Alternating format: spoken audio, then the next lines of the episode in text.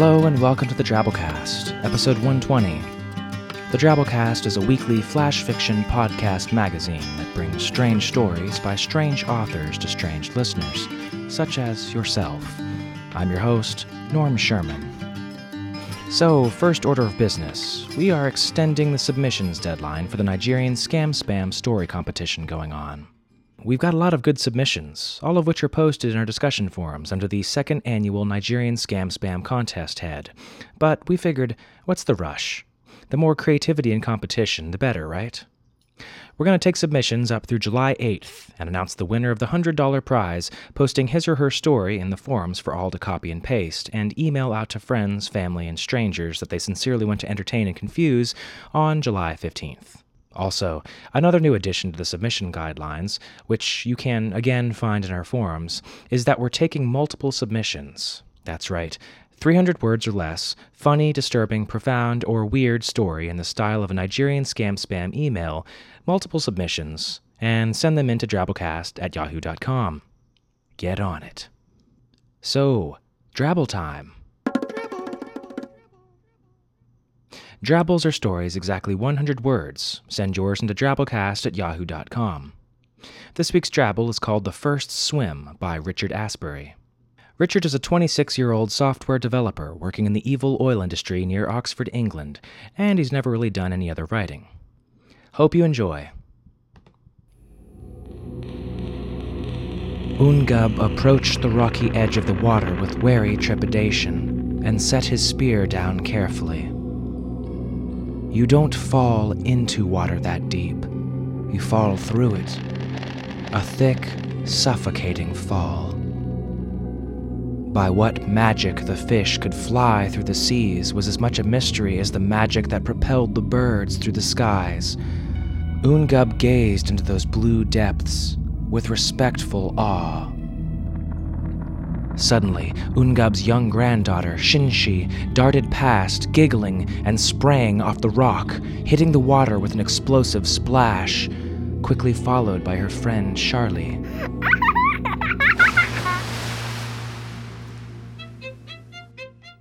Huh. Truly, Ungub thought, childish arrogance had its purpose. So, this week we bring you our third doubleheader special. Doubleheaders are two kick ass flash pieces by one kick ass writer. Our first doubleheader was back in episode 84 when we featured Michael Swanwick, our second in episode 105 when we showcased Mur Lafferty, and this week we bring you two quick stories by writer, photographer, and web designer Jeremiah Tolbert. Jeremiah lives in northern Colorado, a place that seems perfect for his photography, much of which, from what I can tell, is of nature. Now, I don't claim to be the most acclaimed voice in the realm of photography analysis and criticism, but I do like me some pretty pictures. And I gotta say, JT's work is utterly gorgeous. Check it out at jeremiahtolbert.com if you don't believe me. Or if you do believe me. Also, check out his freelance web design studio at clockpunkstudios.com, another example of excellent work. And if that wasn't too much freaking talent for one individual already, we bring you some of his flash fiction. So, without further ado, Fisherman by Jeremiah Tolbert.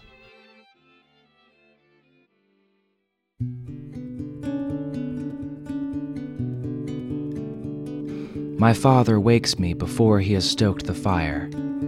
I pull on my clothes as quickly as I can, then my boots and helmet. While my father checks the line and tackle, I put a log under the chimney and stir the coals. I have a minute or two to warm my hands before he coughs to me. I put on my gloves. Today, we go fishing.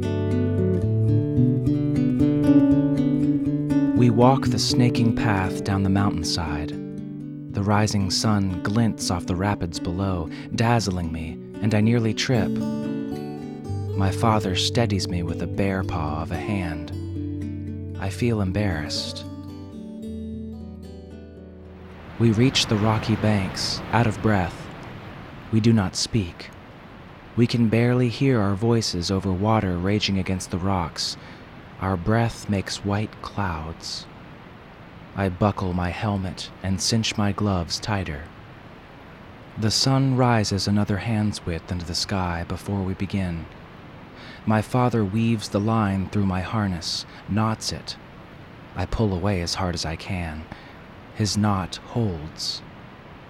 I look out at the fast moving water as he feeds the rope through the pulleys that hang from the pines. I plan my steps. He gives me a nod, and I walk into the river. The cold shocks me. It numbs first my short legs, my scrotum, then my chest. My father feeds out more line. The current sweeps me from my feet, and I play out into the deep middle. I pray that we don't have to wait long for a bite. Minutes pass. I dimly feel hands grasp my leg, and then I feel as warm as if I am sitting by the largest fire I can build. I shout wordlessly, and my father begins to haul on the rope. The hands walk up my leg. Thin arms wrap around my waist. We've hooked our catch deeply. She fights the line, but my father is stronger. I breach the water onto the bank. The mother clings to me still. I examine the catch. She is beautiful. Sleek black hair, long graceful limbs, and cherry red lips. Can we keep her? I ask, shouting as I always ask. No, this one will fetch far too much at the market, my father says, as he always says. He begins to pry open her fingers, and the warmth fades. I shiver as my father dresses the mother in a simple robe and binds her to the leading line. He shouts, Ready? I am already walking back into the water. Maybe he will let us keep the next one.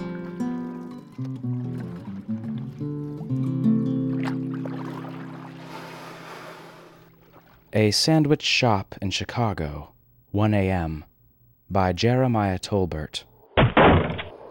The door of the sandwich shop blew open in the harsh Chicago wind. Something darted low to the floor, through the gap, and inside. James couldn't make out the blur of the shape, but it had four legs. A small cat or dog, perhaps. It happened sometimes. Strays took shelter wherever they could from the cold winter. His boss had once found a raccoon in the back room near the bread ovens. Shit, what was that? said Toby. James was supposed to be training Toby on the register, but it was too cold for customers. I don't know, James said. It ran behind the drinks into the corner, Toby said. You want me to go kill it? No way. I've got seniority. I'll get it. He stretched yellow rubber gloves that they used when cleaning the baking sheets over his hands and lower arms, armed himself with a broom, and opened the half door out into the lobby. He approached the corner cautiously. Damn, man. I hope it don't have rabies or nothing, said Toby.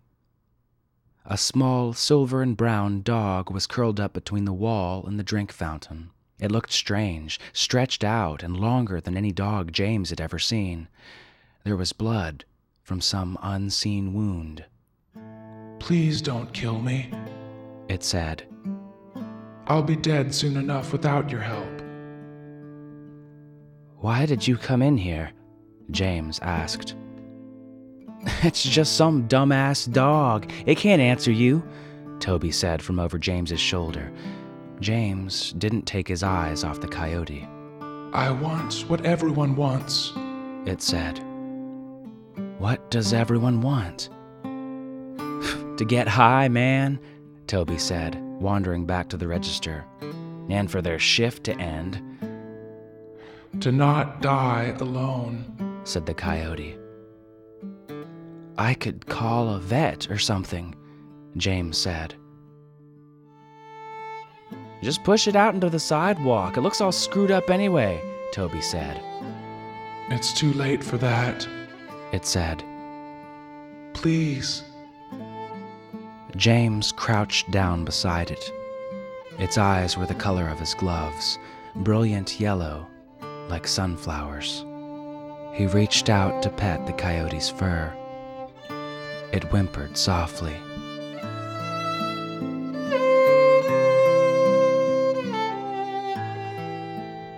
Hey, can I leave early? Toby asked. Yeah, James said, without moving. I'll stay here. The coyote closed its eyes. Toby clocked out.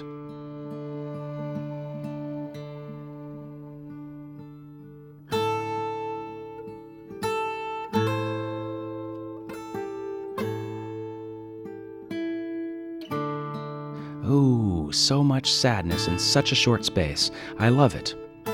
Speaking of stories that people love, that's a great segue into listener feedback. A couple weeks ago, we ran a story called It's All in the Knowing by Michael Trim as episode 116. This is the story where the protagonist woke up omniscient. Are You Killing Time said, This story impressed me in a pretty deep and synchronistic fashion. In 1992, I underwent a very similar epiphany. Put another way, I was diagnosed with schizophrenic bipolar disorder. The descriptions and mental thought processes of the protagonist are so eerily similar to the experiences I underwent that I should probably talk it over with my doc and make sure my med levels are right. But I digress. Much like the protagonist, I've been fighting a long battle between living in the fantastic world of thought and universal totality and being able to engage in the real world of life, love, family, and friendship. It's hard to relate to those around you when you're in such a state of perceived omniscience. The character's decision to grab hold of his own little piece of eternity and live life nearly brought tears to my eyes. Praxis said, I like the feeling of muddling through that the character does. Knowing everything clearly means knowing about everything, but doesn't include what to do with that knowledge. One nitpick I'd have to pick is the time issue. At the start of the story, he knows what will happen with his car, the traffic jams, the boss's heart attack, but later on, he has to choose between endless different timelines. Phenopath also picked this nit. He says it was somewhat inconsistent in so much as future events were initially predetermined. The car would die in 31.5 miles, but later stem from a probabilistic array of timelines.